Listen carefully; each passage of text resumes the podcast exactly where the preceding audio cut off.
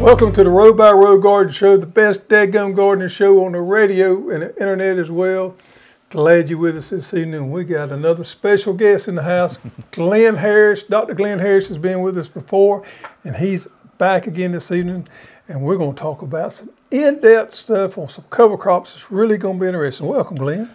Thanks for having me back. Yep. Good to be here. So tell folks who you are again. Some may, may have forgotten or Yeah, Glenn Harris. I work with the University of Georgia here in Tifton. I'm an extension specialist for soils and fertilizers. I work a lot of row crops, cotton and peanuts, uh, but I'm also a, a big gardener. My dad and father-in-law were big gardeners, so I got gardening in my blood. a Yankee, but a forgiven Yankee. I'm a transplant Yankee. A forgiven I'm a Yankee. damn Yankee. Whatever you yeah, want to call it. yeah. Am I a allowed to say that? Yeah, you're Okay. forgiven, Yankee. yeah, yeah. So what you got going on in your garden? Um, my, my broccoli and collard plants are coming along good, and um, I even had some sunflowers about to bloom. Yep. And my cucumbers, they got ate up with disease, but Yeah. Um, you win some, you lose some. Uh, my my wife, my wife had some in pots. They did a little better, so she won that contest. But uh, and I just planted some things a little late, but uh, English peas and Mm-hmm. beets and that kind of thing. You like beets? I do like beets. You know, beets is one of those things for me that came later in life. Uh, I didn't like them when I was a young man, but I've, I've learned to prepare them in a different kind of way, and I'm a big fan of beets. It's An acquired taste. It's acquired taste, but pickled beets are good. In Australia, they, they either shred them or slice them and put them on your hamburgers. Really? Yeah, but most Americans take them and flick them off, so they call us beet flickers. That's one of our nicknames over in Australia. If you ever go to Australia, check that out. Yeah. So what about fried green tomatoes? Like fried green tomatoes. Well, let me uh, let me show you something right here. You got some ranch dressing over the side. Do you like yours with ranch, or you just like them by the sea? Hard to beat ranch. It is ranch. So there's this lady on the internet, and she is from Alabama, and her name is Brenda Gantt, older lady. My wife is a huge fan of Brenda Gantt. And Brenda Gantt, we thought we knew how to do fried green tomatoes because we was raised here in the South. But she quarters them up in these little nuggets and fries. I've never seen them like that. And I tell you, I'm a huge fan. I Never really seen am. them like that. We've been the last few times we've been preparing them this way. Hmm. Now, is that a special batter? Is that her batter? Or It's half cornmeal and half flour. well, very good, excellent. And it's the reason is it's real easy to prepare. And I'm gonna give everybody like I I, I cooked one one serving of them, so I'm an expert now. But you quarter them up, dip them in milk, and then put them in your your batter, and kind of roll them around there, and just pan fry them. I might need a second one. Make sure that first Heck one wasn't yeah, a fluke. yeah. You know, I'm gonna Make make, sure, sure- that first yeah. one wasn't a fluke. You know. So we got onions, uh, planting our onions. My seed crop, my multiplying onions, we've been planting those left and right. cool. Now, folks, we hope to have next week, maybe the end of next week or the week after, we hope to have our onion plants in and we're going to get those shipped out. You folks that's been waiting, patiently on those, we appreciate it. We've had a little bit of a cooler fall than we normally have, and it's kind of slowed the onion plants down just a little bit. We're running about a week behind, but we hope within the next two weeks to have those in and, be getting them out to you, so you'll have plenty of time to get them planted.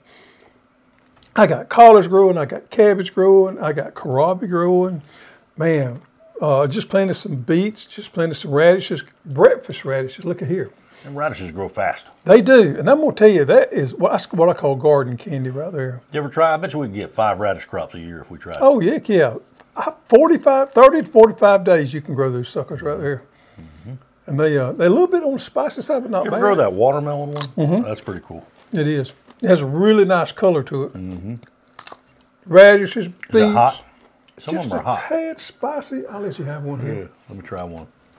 It's not bad. It's just got a little bit of spice to it. Strawberries, got our strawberries planted, so we got everything kicking along. Goes good with fried green tomatoes. It does. And uh, you know, we've been, as I mentioned, we've had a cooler fall than we than I remember. Do you or not? Um, I was just glad it stopped raining. Yeah, So yeah, it, it's been cool. it has. It's been a little cooler to me than I than I remember it being. So, Yep, you know, we take what we'll take what they give us. that's right. Yep. That's right.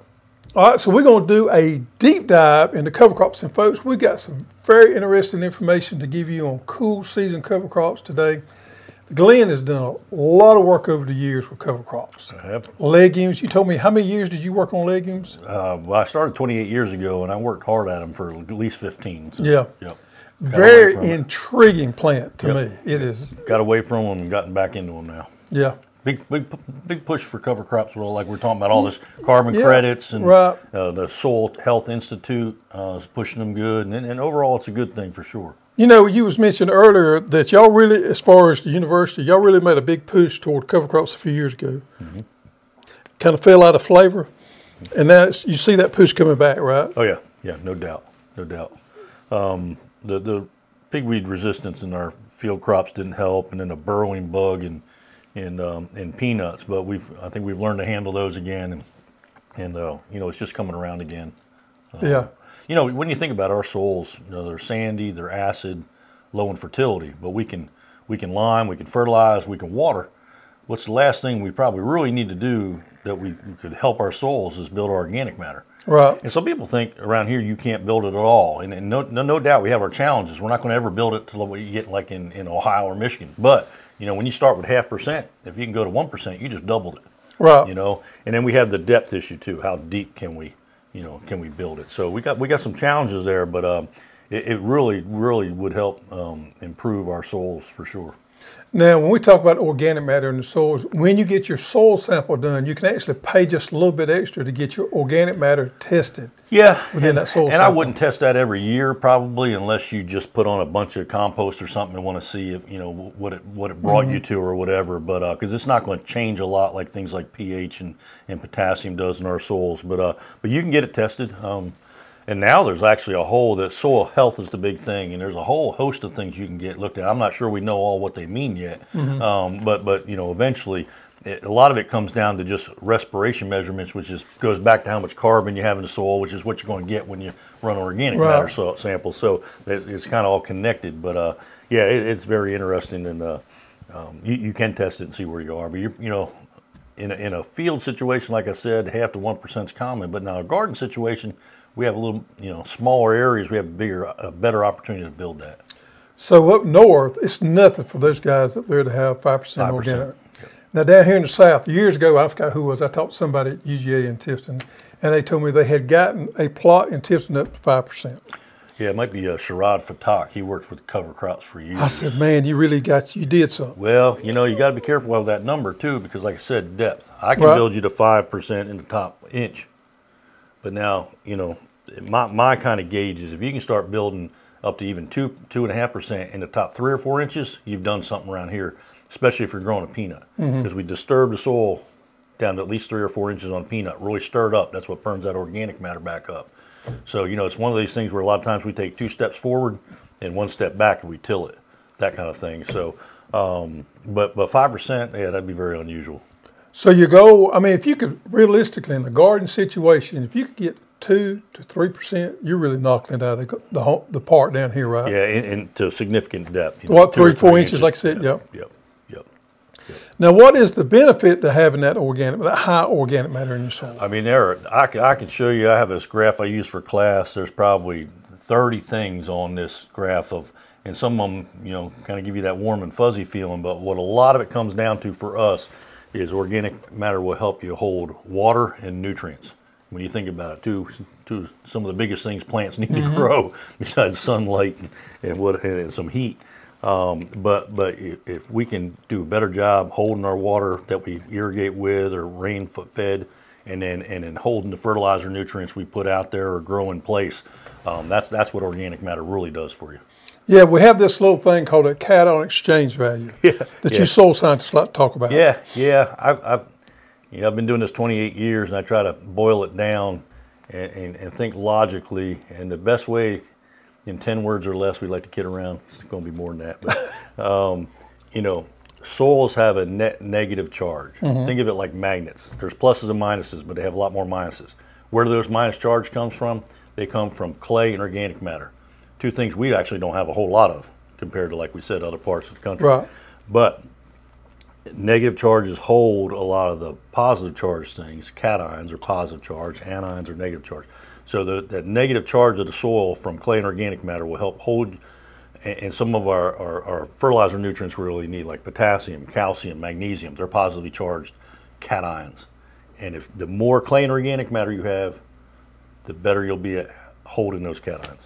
Those cations actually exchange it's it's like musical chairs. Mm-hmm. There's so many negative charges they can go on and off. And if you don't have a seat at the, uh, uh, you know, a seat, you're out and floating around, and you could be taken up by the plant, or you could be leaching Right. out, or whatever. But uh, but that's what cation exchange is. What cation exchange value, what range should we shoot for in the soils? Yeah, um, you know, And how's that, how's that measured? Is it on most soil samples or not? I forgot. Um, it's a lot of private labs. We Okay. don't we don't report it in UGA because we Seemed like really, I've seen it on a private lab. Ours are so low overall. There's not enough difference to really make a difference on how we recommend fertilizers um, on ours because we're we're talking CECs around here. You know, three, four, five. Um, I could tell you the units. It doesn't matter. Whereas in the Midwest, like we said, with five percent organic matter, they're going to have like cation exchange capacities of around 25. So that's kind of your range. Right. So therefore, it takes a lot less fertility there And than it it is better. for, and it holds better than it is for us. Yep. So we have this big problem with things washing out with us here. These nitrogens, man, they'll just get out of here in no time. And uh, some of these other things, it just just gets away from us in a hurry. You know, we have warm weather. We have good soils we can work. But man, we have a lot of problems hold soil nutrients, Mm-hmm. and that's the reason that organic matter is so important. Now, when we talk about organic matter, so we're not talking about organic gardening. This should be everybody's goal is to have more organic matter in the soil, regardless what kind of gardening you do, whether it's organic or not. Yep. Yep. So, Yep. And you can grow it in place or you can try to bring it in. And Right. again, it's a lot easier to bring it in a garden situation than a, a 150 acre cotton field. yeah. So- So if you can get your hands on some good compost, man, mm-hmm. pump it to it. I've always mm-hmm. said good compost is make you look like a hero, mm-hmm. make you look like you really know what you're doing. But if you don't have that, or you want to do something into conjunction with that, a good cover crop is the way to go to get those organic matters built up in your soil. Yep. And they offer other benefits as well. Just like rye, for instance. Tell us about some things that rye will do besides the fact of giving us organic matter. Well, it can hold weeds down, Mm-hmm. one thing. Um, some, and you got to be careful. Some of these cover crops have uh, chemicals in them. We call it allelopathy. And uh, in, in certain crops, after certain cover us. Can you crops, spell that for us? no, no, it starts with an A. A L L, and after that, you're on your own. Yeah. Um, but uh, so, but you know, but overall, things like rye, um, we've settled in pretty good. Rye's a good one for us because we can grow as a cover crop, we can graze it if we want to, Mm-hmm. and that kind of thing. Um, really, to me, cover crops around here come down to, to, to, to small grains like rye. My next choices would probably be wheat and oats, and then clovers or uh, legumes, clover, vetches, and a host of other things. Or then we'll talk about them mixtures of other. Right. So we uh, we seen this article in Farm Progress magazine that did a research project in Terrell County, which is around mid Georgia, well, southern mid Georgia, I would say. It's not quite southern Georgia.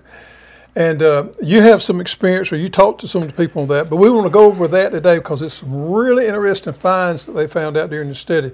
Now, with, with any study, you have to take it all with a grain of salt. It's, it's an outline to go around and to understand what may work and what not, but it's not ever etched in stone. Yeah, I mean, uh, things will be different for different farms, and this isn't a uh, you know like a, a replicated, randomized uh, research. It's it's a it's a farm demonstration, which is still you know you can you can learn a lot from. And the county agent Seth McAllister, and unfortunately I forget the grower's name, and the the Jimmy Carter Plant Center, which is actually re, another retired county agent named Nick McGee, got together.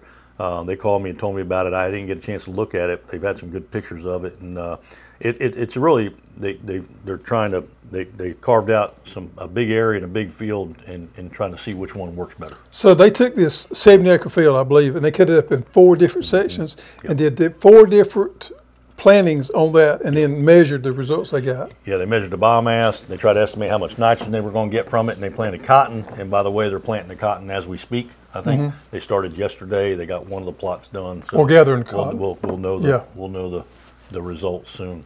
So this is what they did right here, and this is some of the results they got off of it. And we'll go over first one and we'll kind of roll down that.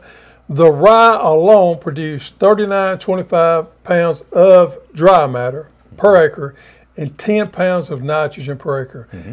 Now, the nitrogen really didn't, that fell pretty much in line, but you said the organic matter kind of, Yeah, I, I, you know, I don't know. I- didn't check their planting date and their seeding rate and their conditions and all that. But you know, you, you that's about two tons of dry matter, and you can even get up, you know, three or four, maybe as five tons Right. in, in a good year or whatever. So, um, I can't remember now what, what last winter was like, if it was wet, cold, or what it was. But, Yeah. Uh, anyway, but that probably had something to do with it. But uh, but it Ten pounds of nitrogen per acre. do you- That's that that makes sense. Yeah. Um, uh, small grains.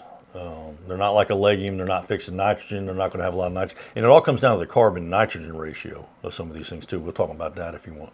Yep. The next one is the crimson clover alone produced 28, 24 pounds of dry matter per acre and gave 59 pounds of nitrogen per acre.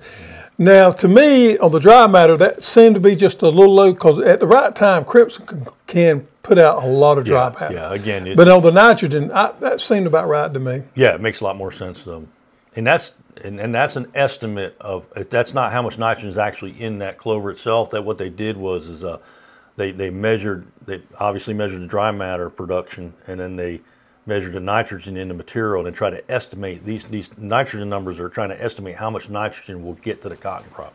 Right, Is what these numbers are. right. So that's actually available nitrogen. That's what they yeah that's the estimate. Right. The next one is when we get into some of the combinations, which is really interesting to me. The rye plus vetch produced 5308 dry matter per acre and gave 75 pounds of nitrogen per acre. Mm-hmm.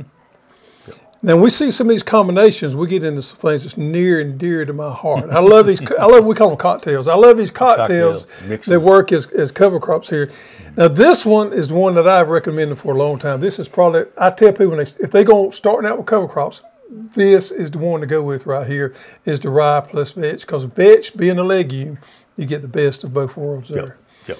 It's a good one. And I mean, you got decent, you got good dry matter there.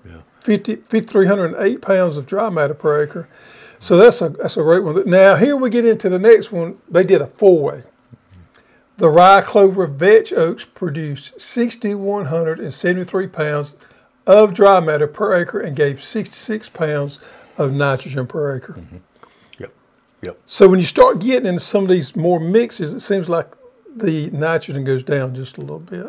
Yeah. I mean, More competition. Yeah, um, yeah, and, and these things can vary. It's a um, it's a biological system. I mean, it all depends on how good a stand you have, the conditions, etc. Um, you know, even vetch versus clover is interesting to me because clover stays upright. Vetch will make that mat when it dies, which is interesting. Have you ever had the vetch problem with the vetch climbing up and pulling down the rye? I have I've not. seen that too. I don't think it, I don't know if that happens everywhere. It might not have happened here. Um, so you know, there's a lot of things to think about. But uh, you know, to me, just a cover crop, and, and it would have been cool to have a no cover crop in this study. That would have been really interesting. Right. Um, because to me, all these look pretty good. Because you know, the only thing in rye, you say, yeah, it didn't give as much nitrogen. Well, you didn't expect it to. It didn't fix nitrogen, and and and you know, we'll have to just put some extra nitrogen fertilizer on it. And your your input cost was probably less on the rye. Probably. Yeah. Probably. Yeah. You got you got seed cost, seeding rate, you know, cost to seed it too. You got to factor all that in there. Yeah. Yep. You know the the vetch, and you you mentioned this right here. It being a climbing plant, it really needs. It doesn't do well planted along, in my opinion. It needs something to kind of trellis on. That's the reason it works so good with that rise. It can grow. It would also do well with oats. Yeah, yeah. Oats just don't um, get as tall. And the other thing is to, uh, is actually two things is is you want to plant these things early enough to get a lot of growth on them, a lot of dry matter. But you also the mature residue is what's going to make your best organic matter. Um, there's different carbon materials in plants like celluloses, hemicelluloses, and all that. But when a when a when a plant gets mature, it gets lignin in it, and lignin is the one that really um, is resistant to being broken down and, and converted into CO2 and will really build your. So a mature cover crop is what you're looking for. Now, if you to cut one of them stalks, is that what's on the very inside of that stem? I don't think you can see the lignin. Okay. Yeah, it's you know it's uh, Some magical it's, thing. Yeah, It's it's, some- it's one of the molecular level things. Yeah, it's a Yeah. it's a carbon material. Yeah. But anyway, So let's talk about legumes for a minute because it is so fascinating to me. Tell us, and, and I'm probably going to learn something here today too. Tell us how they work. We know they, they're little knots on the roots, but tell us how it all works, comes together to make that little knot. Why sometimes they, they produce more nitrogen. Even the cover crops within a particular year, sometimes they will produce more nitrogen than other years. yeah. And then tell us how it breaks down and, and how soon does it break down? What's the chain? Right. Well, um, interesting about legumes. There's a lot of different legume plants, uh, both crops, and uh, kudzu's a legume if you didn't know. I really didn't know. And, I, I um, probably I forgot that. And uh, But, but it's a special relationship between a bacteria, a certain bacteria, genus and species of bacteria, and the, the legume plant itself. Uh, it's called Rhizobia bacteria. There's different species, like I said. And basically, as long as that bacteria is in the soil or we inoculate with that bacteria, the bacteria, as long as they're near those roots when they come out, they will infect the root. And it sounds bad, right? But it's actually going to be a, what we call a symbiosis relationship because both the bacteria and the plant are going to get something out of this deal. You know, if, it, if one was hurting the other, it'd be parasitism, but this is symbiosis. Anyway, the bacteria infects the root, and that's the plant forms that nodule, the knot around them, and that and that bacteria will live in that little nodule. It's actually anaerobic in there. Air doesn't get into there. Really? Yeah. Hmm. But so now you have this bacteria that has infected the root, is living in that little nodule on the root. But then air's got to get down in the soil. People have a tendency to forget that. You got to have pore space and air. What's air? 79% nitrogen. And that that air getting down to the to the root gets in those nodules and the, the bacteria use the energy from photosynthesis so from the sun basically is the energy source photosynthesis. The plant gives the, the bacteria the carbon and in turn the, the, the bacteria fixes nitrogen from the air that's in the soil to give to the plant.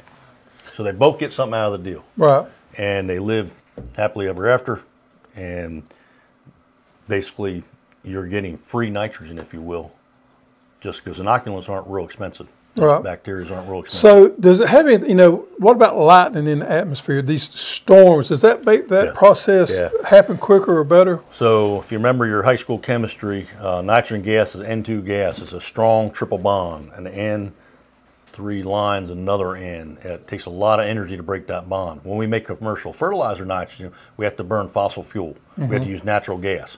We also use natural gas as a hydrogen source to connect to the nitrogen. But it takes a lot of energy to break that bond. Well, what happens in a lightning storm? lightning's got a lot of energy and it will break the nitrogen in the air and you will get some nitrogen after a thunderstorm. Now you don't get a whole lot, you don't get as much as you think. We might get 10 pounds of, of nitrogen per acre per year around here, maybe a little more, mm-hmm. but you do get some nitrogen from, from a lightning storm. So if I had a clover crop growing this year and I had one growing last year, but I had more lightning storms this year, I wouldn't count on the lightning storms as well as getting that. You're better off going with the clover, I think. You know, one thing I've noticed years ago, I did this, and this is a little uh, experiment I did on my own. I didn't document anything, but I'll get your thoughts on that. So I had two different patches. One was a very healthy, rich soil. One was not. And I planted clover on both of them. In the springtime, I dug both of the root systems up and I examined the root systems. What I found was there was more nodules on that poor soil clover than they was to rich soil clover.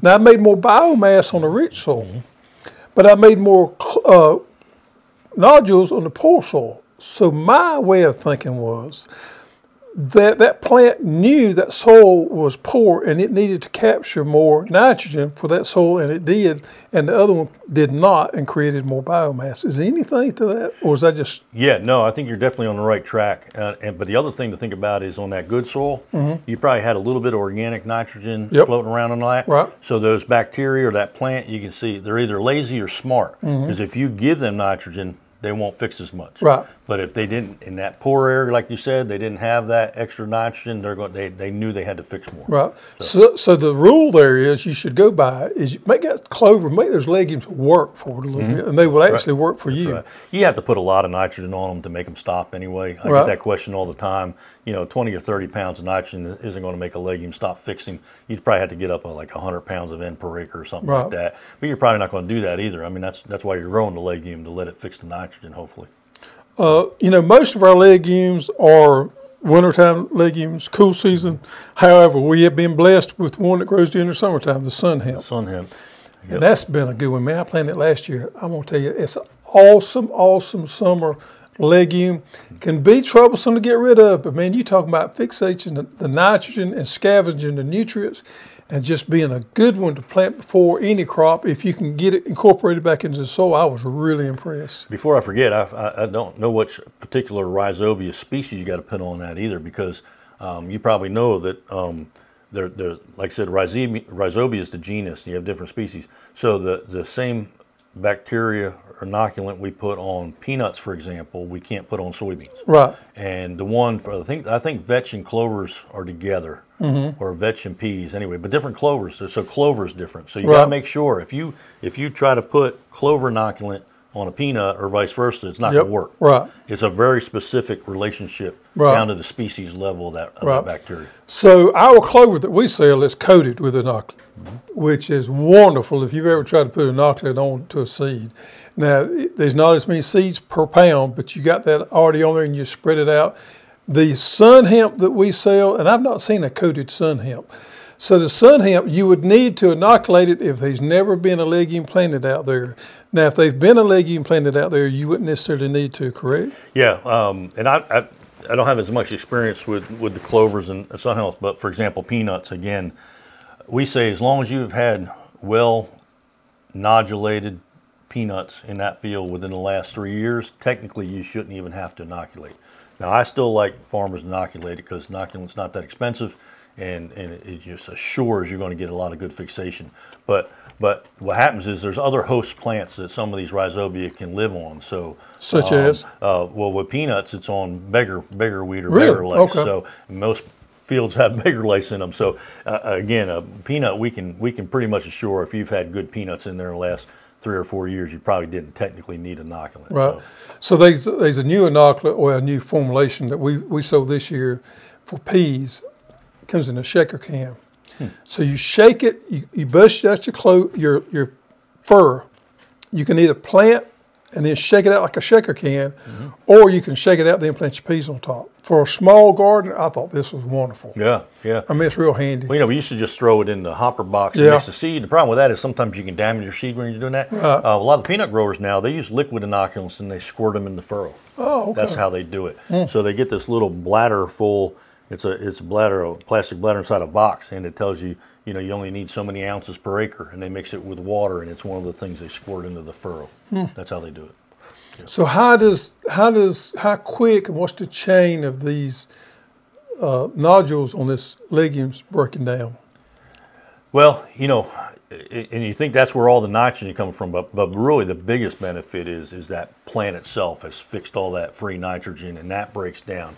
Um, I don't know what the percentage is. The actual nitrogen coming out of the nodule itself is probably not that much, um, because you think about it, you got all that top growth, and then you got the roots, and then you got the nodules. So you get nitrogen from all three Um, You get them all from them, but Yeah. you know the majority is top growth. Is- Oh, is- really? yeah, that's where you're getting all your nitrogen from. Okay. I don't know why I was assuming you was getting it from that nodule down there. Well, you're getting some. Yeah. But but but but really, the majority of it is is all that. So biomass is important.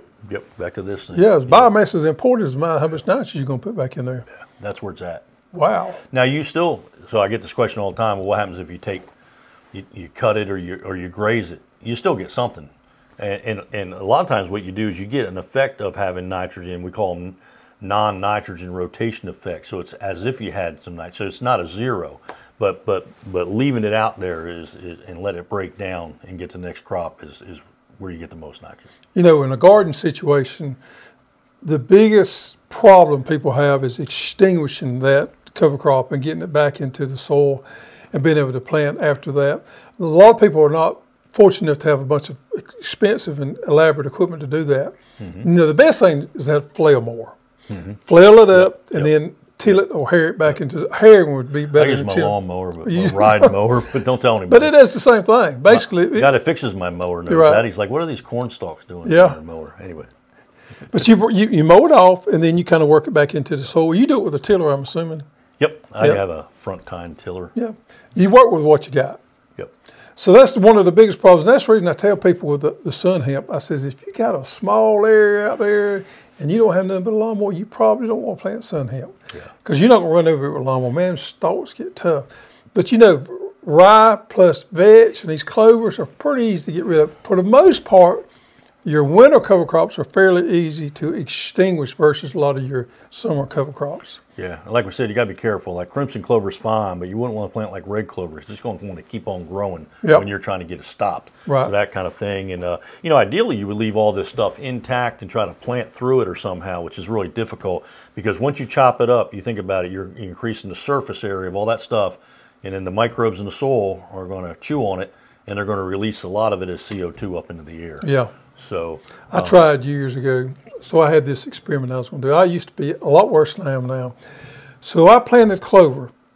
And then I went out there when it just started coming up and I went ahead and marked my rows off.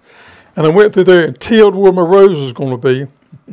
And I kept that worked up and I planted my watermelons in there and I left my crimson clover in my walkways. You know, in your mind, you say, that's a perfect scenario how it works. It did not work well because it didn't all die out at the right time. Now, they make these crimpers and things like that, and if I had something like that, it might would work, but it just didn't work out well was it me. green too? It was green. You got to be careful because um, one thing with green tissue, they call it the green bridge. You can get uh, insects, diseases. They, they, they want to live in that stuff too, and they'll go right to your young crop coming up. So I personally like to try to have that stuff, you know, somehow killed, desiccated, whatever. Right, yeah, and that's that's what I found out was the best way. You do don't want to light a match on it either. Right, you don't want uh, to burn up the Yeah, magic. The, the, the, the carbon all goes up in smoke. So, right, yeah. right.